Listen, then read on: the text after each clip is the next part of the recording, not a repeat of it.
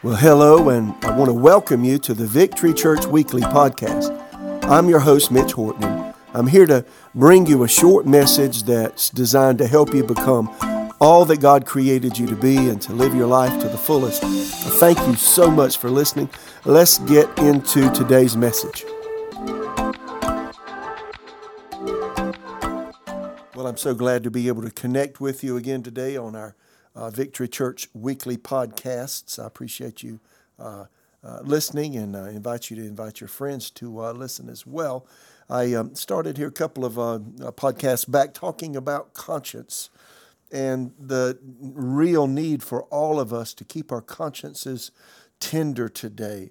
Um, uh, the conscience is being tested and challenged more than anything. So, I want to talk a little bit about the conscience and so, this is again the third podcast about conscience. We're living in the days that are similar to the days of the judges in Israel.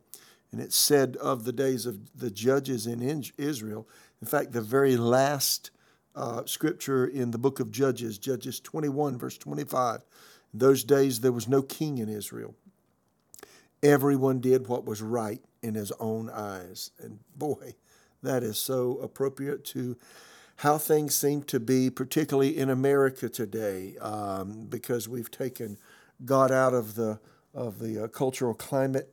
Uh, everybody's doing what they want to do, and boy, morals are at an all-time low, and that obviously directly affects conscience. First Timothy four verses one and two. Now the Spirit expressly says in the latter times, some will depart from the faith giving heed to seducing spirits, doctrines of demons, speaking lies in hypocrisy, having their own conscience seared with a hot iron. And here's again the reference I've made mention a couple of times to uh, the fact that uh, before Jesus returns, that generation would be a conscienceless generation. They had a conscience, but it become cauterized. In fact, it just was there was no feeling to it anymore. Uh, reason is the voice, and I've mentioned this uh, last time, I think. Reason is the voice of the mind. Thinking, reasoning, feeling is the voice of emotion, all the wide range of expression in emotion.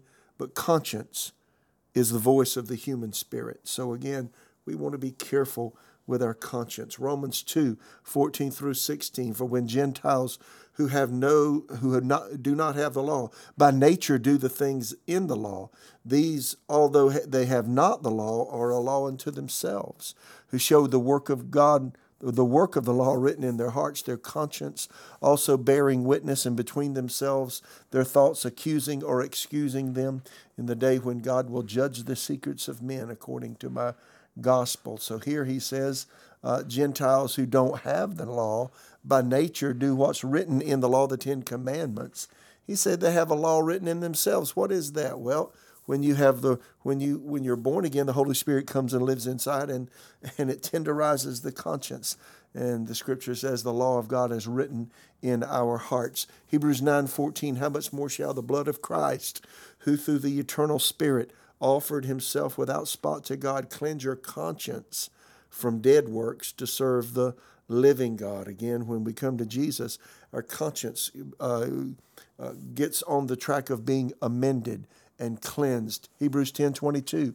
Let us draw near with a true heart in full assurance of faith, having our hearts sprinkled from an evil conscience and our bodies washed with pure water. So he mentions here again an evil conscience. That is, that's a conscience that runs wild. That's a person who has allowed themselves to do whatever they want to do. It's called an evil conscience, and that's a that's a conscience that has uh, that has been influenced by the nature of sin that that we all had before Jesus came into our lives and we're born again. Hebrews 13, 18, pray for us for we are confident that we have a good conscience in all things, desiring to live honorably. And so, again, uh, the writer of Hebrews, and I believe it was the Apostle Paul, mentions the fact that, that they had a good conscience and living honorably. 1 Peter 2 18 through 20. Servants, be submissive to your masters with all fear, not only to the good and gentle, but also to the harsh. For this is commendable if, a, if because of conscience towards God one endures grief, suffering wrongfully. For what credit is it if when you're beaten for your faults you take it patiently, but when you do good and suffer for it? If you take it patiently, this is commendable for God. So he's talking here in, in Paul's day, they had uh, slaves, they had servants. He said, Be submissive to those who oversee you. He said, Even to the harsh. He said, For this is commendable if because of a conscience toward God you endure hardship and you suffer when you shouldn't have to. So again, he was talking about the importance of all of us making sure we keep a tender conscience. And then 1 Peter 3 15 through 17 sanctify the Lord God in your hearts and always be ready to give a defense to everyone who asks you a reason for the hope that is in you with meekness and fear, having a good conscience, that when they defame you as evildoers, they, those who revile your good conduct in Christ may be ashamed. For it's better if the will of God, uh, if it's the will of God to suffer for doing good than for doing than doing evil. And he says here again, you know, honor God in your heart and make sure that you have a good conscience so that when people come against you, they'll see that your heart is right. And so, boy, isn't it important in the day we're living in today to have a good conscience? Here are some conscience quotes I've had in my notes for many years. George Washington said this labor to keep alive in your breast that little spark of celestial fire called conscience. Uh, John Dryden said this the conscience of a people is their power. Wow. So you think about the conscience of a culture. What, what is that saying about the conscience in America and the power we as a group of people have, or we're drifting away from, perhaps? John Wooden said, There is no pillow as soft as a clear conscience. Benjamin Franklin uh, said this a good conscience is a continual Christmas. Martin Luther, talking about nailing the 95 theses on the walls of, uh, of the uh, Catholic Church there, I cannot and will not recant anything, for to go against conscience is either right nor safe. Here I stand. I can do no other. So help me God. Amen. So again, Martin Luther mentioned conscience. He would not go against his conscience. I've shared some of this. I've gotten into the weeds on some of this, but I'm going to go ahead and go here. 10 things to know about the conscience. Number one, we live in a conscienceless age. In fact, Jesus, Matthew 24 12, because lawlessness will abound, the love of many will grow cold. Speaking of the time just before he returns. And certainly uh, the time that we're living in fits Jesus' description of a lawless age, uh, an all out assault on conscience. Um, that actually produces lawlessness. And then familiar, quoted a lot now, 2 Timothy 3 1 through 5, uh, the uh, Living Bible. You may well know this too, Timothy, that in the last days it's going to be very difficult to be a Christian, for people will love only themselves and their money and so, as I read the, the, description of the last days, according to Paul speaking to the young minister Timothy, um, li- listen, he's speaking directly to a conscienceless age. He says, For people will love only themselves and their money. They will be proud and boastful, sneering at God, disobedient to parents ungrateful to them and thoroughly bad. They will be hard headed and never give in to others. They will be constant liars and troublemakers and will think nothing of immorality. Wow. They will be rough and cruel, sneer at those who try to be good. They will betray their friends. They will be hot headed, puffed up with pride, and prefer good times to worshiping God. They will go to church, yes, but they won't really believe anything they hear. Don't be taken in by people like that. Again, he's speaking of a of a conscienceless age. And I think I made reference to this uh, last podcast or the one before that, Romans 1 28. And again, living paraphrase. So it, it was that when they gave God up and would not even acknowledge Him, God gave them up to doing everything their evil minds could think of. Verse 29, Romans 1 their lives became full of every kind of wickedness and sin, of greed and hate, envy, murder, fighting, lying, bitterness, and gossip. They were backbiters, verse 30, haters of God, insolent, proud, braggarts, always thinking of new ways of sinning, and continually being disobedient to their parents. They tried to misunderstand, uh, they tried to mis Uh, they tried to misunderstand, broke their promises, and were heartless without pity. They were fully aware of God's death penalty for these crimes, yet they went right ahead and did them anyway and encouraged them to do them too. See, we're living in an age that is so conscienceless. And, you know, as we listen to the news, uh, people are, are doing terrible things to one another.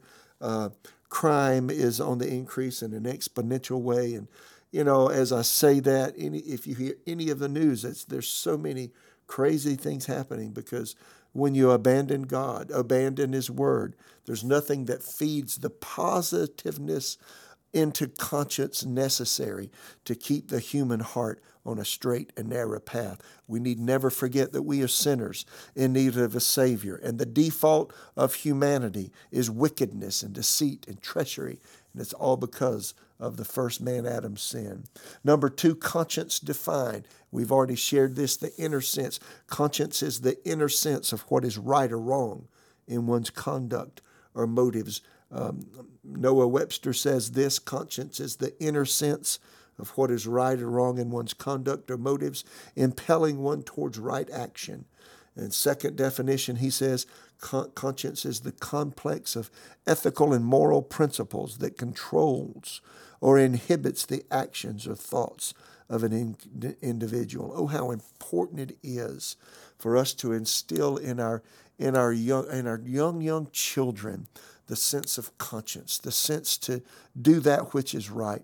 And it breaks my heart to see what is happening with children, school age children these days, when we're teaching children uh, aberrant principles about sexuality that will affect them potentially for the rest of their lives, cause them to be conscienceless when it comes to morals. Number three, conscience. And we need to know this conscience is the voice of the human spirit speaking to us. I mentioned earlier the conscience can become the voice of God. 1 Thessalonians 5:23 may the whole, may, may the God of peace make you holy in every way and may your whole spirit and soul and body be uh, kept blameless until our Lord Jesus Christ comes again. Again, each part of our nature has a voice. Spirit has a voice, soul has a voice, body has a voice. And I mentioned earlier again, conscience is the voice of the human spirit speaking to us. Our conscience, number four, must be trained. Uh, uh, former Supreme Court Justice, I think he's died, Anton Scalia said this more important than your obligation to follow your conscience, or at least prior to it, is your obligation to form your conscience correctly. And how important it is today, my friend, to keep ourselves on the straight and narrow and to make sure that we instill principles within ourselves that can guide us through the mucky waters of our of uh, our conscienceless age. Our conscience is trained by observation, by watching others.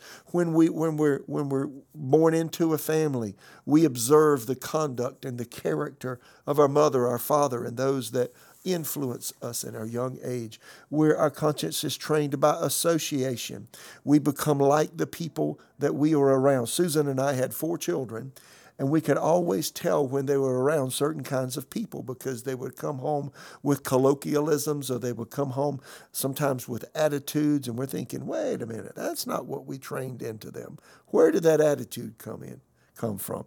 And we found out they were hanging around certain kinds of people at school. And we had to say, look, you know, uh, encourage you to choose your friends wisely because you become like your friends. Again, our conscience is trained by association. If you have small children, watch who they associate with very closely. I'm going to say it again. If you have children in public school, I tell you, if by the grace of God, if you can take them out, school them yourself, or put them into, into a Christian school, which is not a perfect climate either, because many people put their kids in Christian school to Christianize their kids when they don't live for God themselves. So, you know, you really got to watch it. But at least there's a framework in a Christian school that if it's the right, they're doing right, then it'll have a godly a godly sense about it, and there'll be a godly influence there. Our conscience is also trained by the influence of our family and our childhood surroundings. So we have to be careful, particularly today, with what our children see, what our children hear, what kinds of movies they watch, uh, what kinds of things they see. We're very careful, Susan and I. Now that we have we have eight grandchildren, and boy, uh, you know, of course, they come over to our houses, at, our house at times, and we watch them and help them and talk to them, and we're very careful about anything that they watch. We don't let them look at anything that would in any way taint the conscience. Again, as parents, we must know that we're training the consciences of our children uh, by our own actions, by our own words, by our own choices. You know, um, as Susan and I were in the child raising and training years, all of those years, of course, all of our children, our youngest is 30 years old this year. And so we've got four children. They're all grown and married. But I, I remember our goal as a parent, I said it over and over again, and Susan and I talked about it. Our, our goal as a parent, listen to this, was to raise conscience driven children. Now, see, it's different when your goal is to raise conscience driven children because to raise a conscience driven child takes time. The rod and reproof, Proverb says, bring wisdom, but a child less left to himself brings his mother and by default father to shame. So, again, to raise a conscience driven child, it's not just that you reprimand them, it's not just that you discipline, but it's disciplined with teeth. That is, you got to sit down and say, Now, what just happened? You got to talk. As age appropriately as they learn and begin to reason, small children don't reason well and they need to be handled a certain way. But as they age and get older, as soon as you can, um, uh, as you discipline your children, sit down, talk to them about what happened. I know for me, for our children, I would take them to a certain place in our home, we would sit down and I would say, okay, what just happened? We had some very simple guidelines in our home to live by. They broke the guidelines, they have to come and talk to me, and there was a discipline time. During that discipline time, I would say, what just happened? What did you do? And, and I'll let them respond. Was did you do the right thing? Well, no, I didn't. They would would say, and and so, what should you have done differently? And they would say, Well, I should have done this or this or this. Why, why was I doing that? I did that because I wanted to train their conscience. I don't just discipline my child, I talk to my child about what they did. And then, you know what? After we talked through that, and I did what I did with my discipline for my children at that period of time, uh, always ended that little session with my child as they did something wrong that needed my attention, I would say, No, grab my hands, we're going to pray. And often they, they didn't want to. They were still upset about what happened. They were upset that they upset me, and they were upset they got called and all that. But you know what I did? I said, We're going to pray because not only did you do wrong and disobey me, but you know what? You disobeyed God. When you disobey God, there's always a penalty associated with that. Now, you know you disobey me, and there's a penalty associated with disobeying me, I would say. And so here's the penalty. But, but you know what? One day I won't be in your life. And one day, uh, you'll have to answer to God on your own. You'll answer to two things. You'll answer to, to, to the civil rules of our society. You'll answer to your boss. You'll answer to others. But, but more than anything, you'll be answering to God. And when I'm no longer in your life, I want you to do the right thing, not because you might get caught, but I want you to do the right thing because it's the right thing to do. Y'all, I said that to my children over and over and over and over again. So, again, my goal as a parent was to raise conscience driven children. And, you know, none of us are perfect. I'm certainly not. My children aren't perfect. But, you know, I can say that, that as they aged and now they're on their own, you know, they have a conscience. And I'm really grateful for that. You know, I wanted, you know, really two things when you go back to child training. I, I wanted uh, to raise children that were good citizens and who were conscience driven. And uh, that would be a good admirable goal. It'd be something for you to think about as we talk about this number four on 10 things about conscience. Conscience must be trained. I mentioned this uh, last podcast, 1 John 3 20. If our heart condemn us, God is greater than our heart and knows all things. So again, our conscience has to be trained. When you come to Jesus, your, your conscience is not automatically trained. You have to train your conscience in the things of God. And you train your conscience by, by reading the Word, meditating in the Word, and then putting God's Word into practice. And what happens is, if you have a, a method of reading the Word, reading the Scriptures every day, and then sit back and think about what you read, then as you go out through your day, you're having conversations with people, we're working, we're fulfilling our obligations, doing things that we need to do in life. And as we're engaging in, in life and there's a rub that comes or, or we have a decision to make and we could go one way or the other, you know, uh, because the Word of God is in us.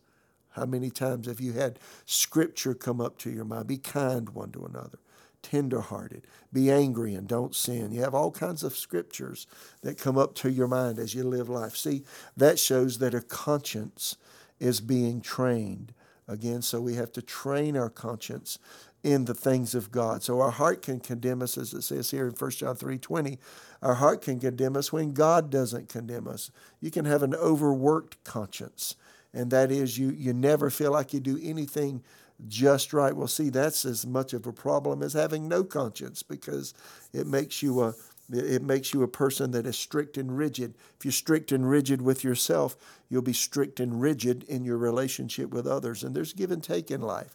Not that we sin, but there's give and take. And, uh, and uh, you know, don't be so rigid. And rigidness, if I can use that kind of, a, of an expression to explain what I'm talking about, then is a person perhaps who has an overworked conscience. And so, again, we have to train our conscience in the things of God. 1 Corinthians 10 23 through 25 says this All things are lawful for me, but not all things are helpful. All things are lawful for me, but not all things edify. Let no one seek his own, but each the other person's well being.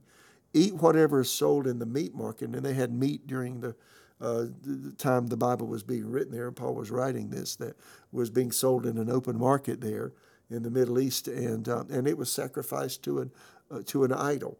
And uh, so he said, Eat what is sold in the meat market, asking no question for conscience sake. See, so again, the Apostle Paul uh, magnified living with an honorable conscience. Next time when I come back, I'll continue this uh, list of 10 things we need to know about our conscience. And the next time we'll also look at, at uh, 1 Corinthians chapter 8, first, and then Romans chapter 14.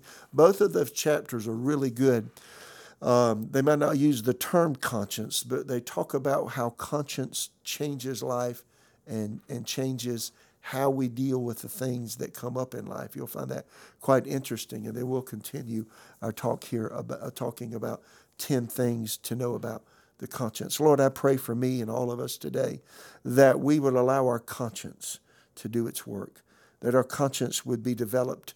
Lord, as we as we read your word, as we meditate on your word, Lord, as we get around other believers who love you, Lord, iron sharpens iron.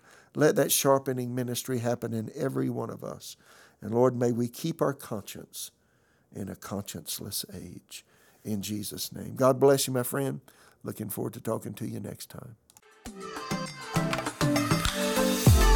Thanks for listening to the Victory Church Weekly Podcast.